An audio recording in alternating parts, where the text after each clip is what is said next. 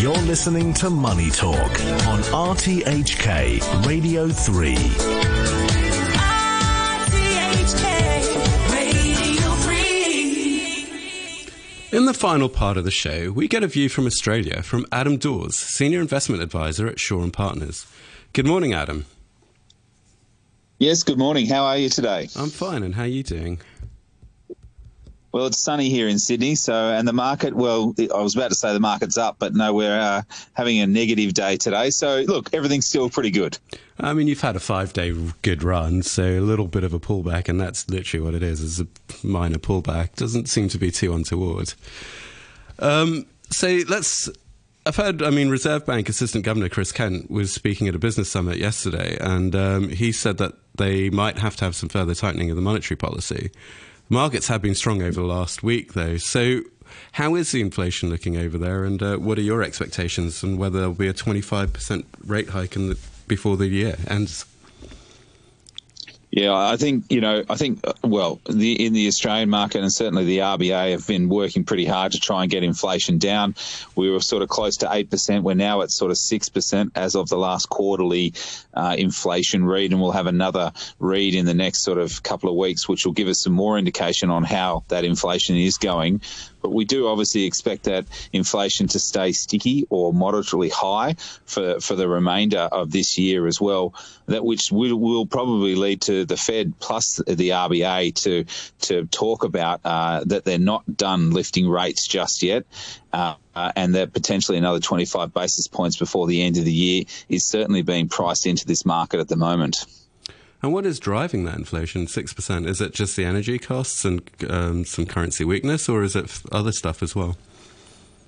Yeah, it's definitely definitely energy and and oh, petrol uh, is definitely there. Rents also have been rising. I just heard that last segment that you were talking about rising rents. It's certainly here in Sydney as well as Australia. We're seeing rents rising sort of two and a half percent plus, um, you know, in the last sort of six months, and then five percent for the year as well. So that's certainly hurting uh, our uh, rental market, which is keeping uh, prices higher, inflation high, um, as well as uh, we, you know, it's also a lot to do with we, are doing a lot of eating out still. I can't work out why, but yeah, the, the cafes and restaurants and food inflation is still quite high as well.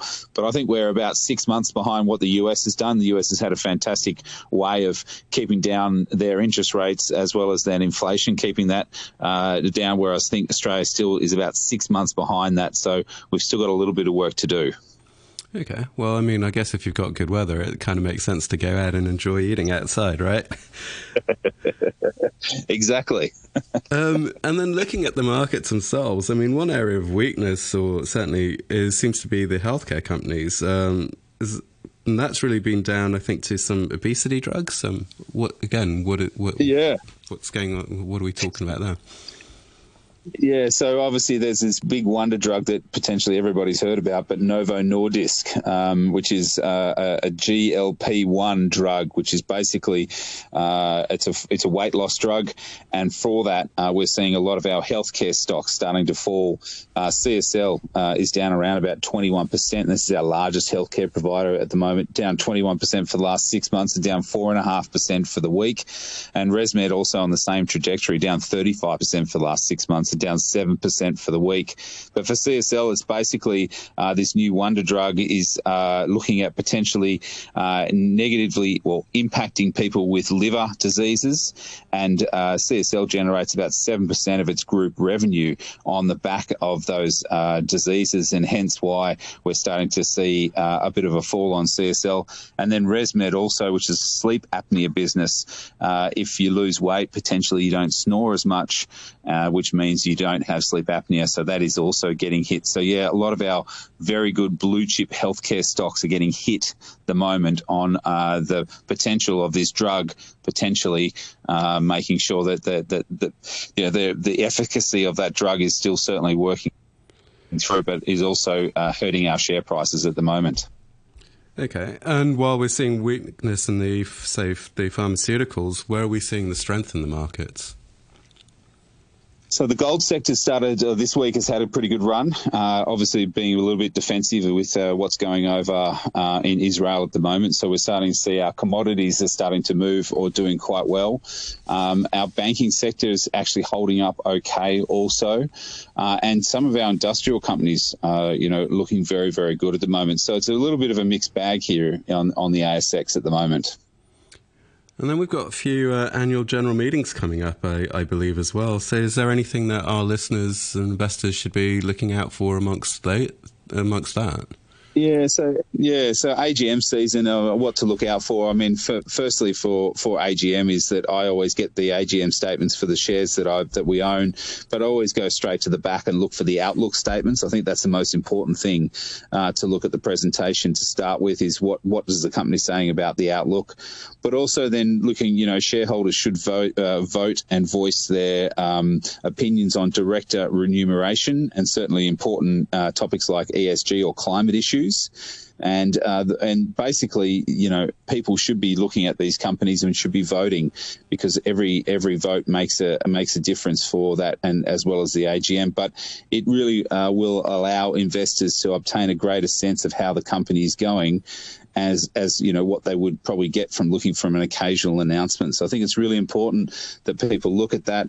But those outlook statements, I think, are the ones that you need to look for in AGM season coming up. And have you got any early predictions for what the outlook will be like? Um, I guess that will drive market sentiment, investor sentiment, and uh, the performance. I guess yeah, overall. Yeah. Yeah, yeah, definitely will. I mean, I think the uh, the outlook is is obviously how is the energy transition side of things going. So you know, moving away from fossil fuels into the the, the new areas of sort of wind and farm, those kinds of things. So that energy transition, how that's moving. Some of the outlook statements, some for the stocks or some of the sectors that have been beaten down, like consumer discretionary side of things with higher interest rates. Uh, you know, how are they coping with uh, you know that higher interest rates and how they're coping going forward. So getting a bit of an outlook on that. But then obviously for some of our larger companies like BHP, Rio, those kinds of things, where they're where they're seeing their main commodities and how that outlook is is is you know how that outlook is going uh, for the for the next year. So yeah, there's going to be a couple of things that, to look for, but certainly the outlook statements is it means that we hopefully get positive outlook for the next 12 months going forward. And then looking at the uh, broader angle, and I mean, close, bring it closer to home for us. Um, Australia and China relationships seem to have thawed a little bit over the last year, and has that been helping some of these companies and uh, the economy overall? Yeah, it certainly is. I think you know we're, we're we're, we're certainly waiting on if, if, if, you know, China does take the tariffs off the wine. They have taken tariffs off some of barley and some of our other goods, which has helped our market move forward. Certainly wine would be one of those ones that I think the market is really looking forward to, to you know, to see. Um, we've also started to see and, and hear whispers of, of China putting some more stimulus through the property market.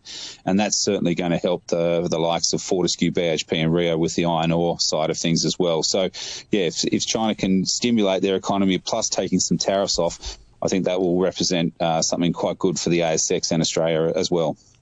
Great. And in the last uh, 30 seconds that we have, what should investors look out for in the next, say, week or couple of weeks? Yeah, it's an interesting one. I think you know overall, uh, we, we, certainly. I mean, the healthcare space, which what we've spoken about, I think that's one of the uh, fantastic opportunities for getting some good quality blue chip stocks. Uh, but we, we still need to see a bottom there. So I'd be looking out for some bottoms in certain stocks or, or, or leveling out in certain stocks. And then really just, uh, I guess, making sure that the portfolio is right for moving into the new year. So, you know, potentially getting rid of some of those losers uh, in the portfolio and, and, and putting that putting that into some stocks that'll do or benefit, especially from this ESG transition going forward into 2024. All right. Unfortunately, that's all we have time for. So I'd like to thank you for coming in. That was Adam Dawes, Senior Investment Advisor at Shaw and Partners. Thanks, Adam. Thank you.